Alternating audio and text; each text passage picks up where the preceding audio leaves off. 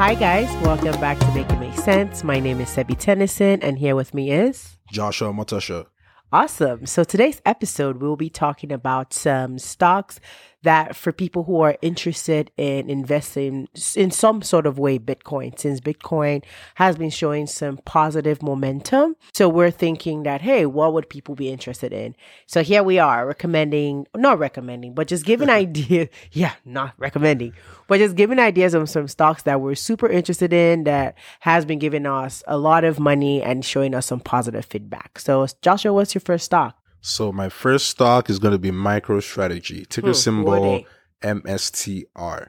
So fun fact, how I heard about this stock, I heard about this stock for the first time in, I think it was in January, right? And um, Elon Musk did some kind of video with their own CEO. Their own CEO, his name is Michael Saylor. It's also very innovative, you know, very passionate about this um, cryptocurrency move, right? So I started digging a little bit into the company. So around January, that's when Bitcoin was kind of making its final leg up. MicroStrategy was exploding. I think the first time I heard about it, MicroStrategy was about $600. I'm not yeah. sure and at its peak it was about 1300 so it, it, was running crazy and i i went to read a little more about the company about what they do like what exactly do they do and why they moving with bitcoin like so what i discovered was that they're actually a business analytics company, mm-hmm. you know, and we have several of those all over the world. Yeah, what, what they do, them- so what they do is that they build scorecards, you know, they help um, produce performance evaluations based mm. on how um, different company systems are running. You know, mm. so they will give you those numbers if you have their services, right? Okay. And they have one for that is kind of like AI.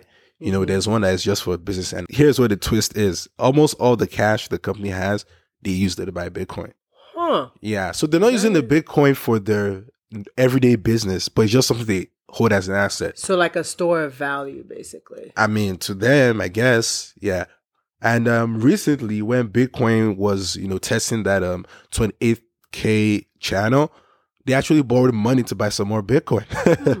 Hmm, you know, so this is a person who really, really believes in Bitcoin, and this can be a proxy. So when I say a proxy, that's something that moves kind of in tandem with something else. Okay. So in this case, it'd be a proxy to Bitcoin or crypto as a whole.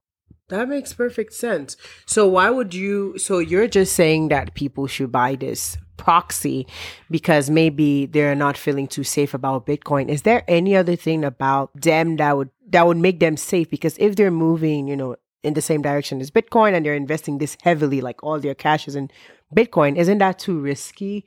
for someone who just wants to get their feet wet? Why just go in? Do they have other avenue of making money? Are they profitable? Are they doing okay as a business before investing?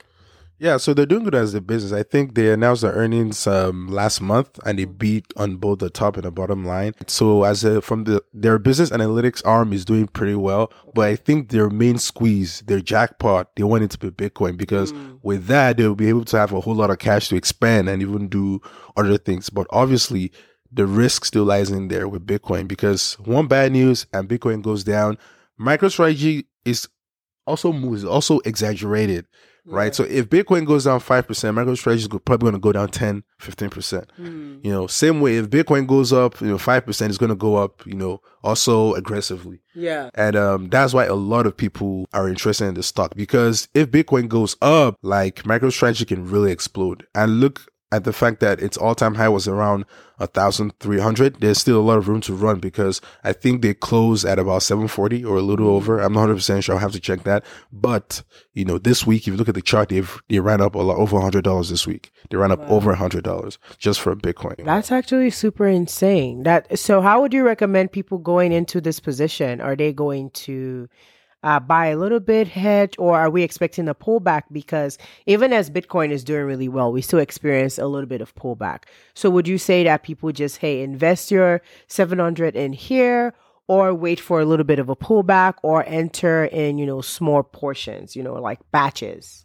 So I would say definitely wait for a pullback. You know, mm-hmm. typically I don't like buying stocks like like these on strength but on weakness because when it's on weakness is a little um cheaper to get in. Yeah. So what right? do you mean by on weakness? When can someone identify that like there's weakness around that yeah. stock? So I know most people that listen to this. I don't know if y'all people here chart. You know, look at the chart. Probably not. yeah, but you might need to maybe take a look at it a little because prices move in waves, whether it's in an uptrend or a downtrend. Mm-hmm. For example, if a stock is in an uptrend, you will notice that it's making higher highs. You know, but stocks don't just go up in a straight line. The stock can shoot from seven to a thousand. Out of goes. It is not possible. You know, and it's not rational. It is not realistic. But what you want to see is the stock making higher highs and higher lows, then higher high again, then another higher low. Okay. You know, and that's just the wave by which prices move. So whenever it's making that higher low, yeah. you know, is when I want you to enter, right? Okay. But you have to be very careful because sometimes a higher low can turn to a whole reversal. Yeah. You know. So that's what I would say. Well, that makes sense. I really like the stock for sure. I think the stock that I would put out there as a potential idea is Square Cash. This is actually one of my favorite stocks. This is one of the stocks I invested in when I was early on in my investment journey back in 2017.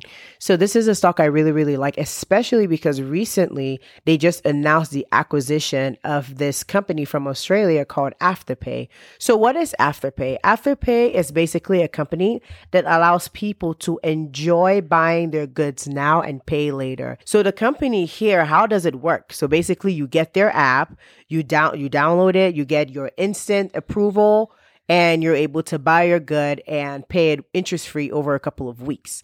So I know a lot of people will be questioning, like, oh, if they're allowing people to pay over a couple of weeks, then what if I just stop paying? Well, here's the catch. If you stop paying, they pause your account. So you can't use Afterpay again until you clear whatever it is you already owe. It's interest free and it's like in little increments. So they don't just give you like $10,000, right? It's not like a credit card. So typically people will start around $200, $500 and everything. And this doesn't affect your credit score. I know this because as somebody who likes to understand the product, I tested it out. You know, it looks really nice, especially for someone who is maybe waiting for a paycheck, right? Come in, but it really needs something urgently. And now they're in this space of e-commerce companies are using them now. You know, if you're buying from Pretty Little Things or even other retail industries, you can, you're able to, especially for the ladies, buy and pay later. So I really, the, the concept seems pretty profitable. Their business was doing really well. And I believe that according to the deal, it's supposed to be an all stock type uh, acquisition and this is supposed to be finalized in 2022, the first quarter of 2022. That's why I'm pretty excited because there's a lot of opportunity for this, right? It doesn't just end at retail because I know when they opened in two, when they launched or founded this company in 2015, they launched into the US market in 2018. So it's something that has grown exponentially. You're talking about two, 300% return with over almost 14 million people who are currently in this app right now. So it's something that I really appreciate because the service works and it's something that customers really appreciate. So now, what makes what sets them apart? I wonder if the reason why Square purchased what they actually said the reason why they purchased it is that the idea is that they would integrate this where people can actually monitor their afterpay schedule through the Cash App right through the cash app application. So it's easier for people to monitor it that way. They're going to have this integration of both technology. And i think it's going to be really great because a lot of people are aware of square cash but not a lot of people are aware of afterpay. So that is even going to invite more users right? And that's going to bring more money. And let's not talk about bitcoin too because square is heavily invested in bitcoin as well. You can even trade your crypto on them. So as bitcoin is doing really well this is an opportunity for people to be able to invest in Bitcoin. And lastly, Square Cash is doing really well as a business itself. Up to the point that this their acquisition of Afterpay has act well, actually Affirm has also been in establishment, which is like a competitor to Afterpay. They're a lot bigger. But because of this, you have people like PayPal, you know, wanting to have their own interest free. And you have even Apple launching this, right? So you're seeing that this dynamic of your this financial institutions trying to create a product that will fit like what Afterpay has. Then you have Square Cash also trying to be a bank in its own, like a financial institution. It's just an amazing disruptor overall. It's not just transferring cash. It's not just a payment service anymore. It's not just an e-commerce anymore, but now it's turning into a whole financial institution that is actually disrupting the whole financial space, including cryptocurrency. So that's why I think for something less risky than the previous stock that was mentioned, this is also an easier stock because it is not aggressively driven by crypto, but you have exposure to crypto. Is why I really like Square Cash. That makes sense. I totally agree with what you said. Mm-hmm. You know, Square is doing a lot of wonderful things, especially with Bitcoin. I think they're about to start their own bank as yeah, well. Yeah, yeah, I just mentioned it. Yeah. And crypto is going to be a huge, you know, part of that yeah. whole deal. So yeah, I like Square. Yeah, definitely. I think that is something that a lot of people should take a look at. It has a huge way to run up you know so definitely take a look at square if you're not invested. I think that you're going to be a big powerhouse very soon. So that's something i'm super interested about. And did i mention that afterpay doesn't affect your credit score? So that's huge. Yeah that's huge. So i love that. And I think the last stock that I would bring up to a lot of people is Coinbase. This is a more direct approach to getting exposure to Bitcoin mainly because that's literally your business, trading crypto. So, Joshua, what do you think about Coinbase as a stock to invest in? I mean, I like Coinbase. Mm-hmm. You know, mm-hmm. they have a great platform, they have great management, and they're they're already profitable. So it is a very good business. You know, I think just like MicroStrategy, the only threat is maybe if Bitcoin starts going sideways. You know, we yeah. we hear of this called the crypto winter, right? Yeah. So Bitcoin will pop like for a year or six yeah. months, then for the next three years, it's just been mm-hmm. hibernation. If that happens, you know, that could threaten Coinbase because people might not just trade exactly. as much as before. And that's where they make their money. They need yeah. people to be buying, selling, buying, selling mm-hmm. because they charge commission on yeah, uh, those fees. Exactly, on purchases and sales as well. Mm-hmm. But if Bitcoin crypto stays relevant and there is huge volatility, then money will keep coming in mm-hmm. for Coinbase. I agree. I think one of the misconceptions, like, yes, Coinbase does probably have investment or positions in cryptocurrency, but they make a lot of their money through people trading on that app where they can charge you their fees, right? So one of the things that is very important for people to understand is like the more people are trading on that platform, the more money they're able to get right? So if they're not trading and what drives traffic to Coinbase, the relevance and discussion of crypto assets. If people are not talking about it, if crypto just all of a sudden just poofs and goes, Coinbase becomes irrelevant.